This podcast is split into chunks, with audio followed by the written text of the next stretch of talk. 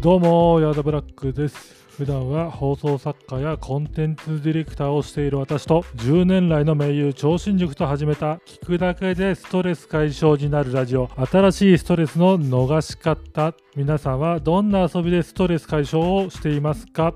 ブラック、イーグル、タイガー、密かな楽しみを作る大人バカの3人がこっそりやってる楽しみを情報交換。一緒にストレス解消の仕方を探しましょう。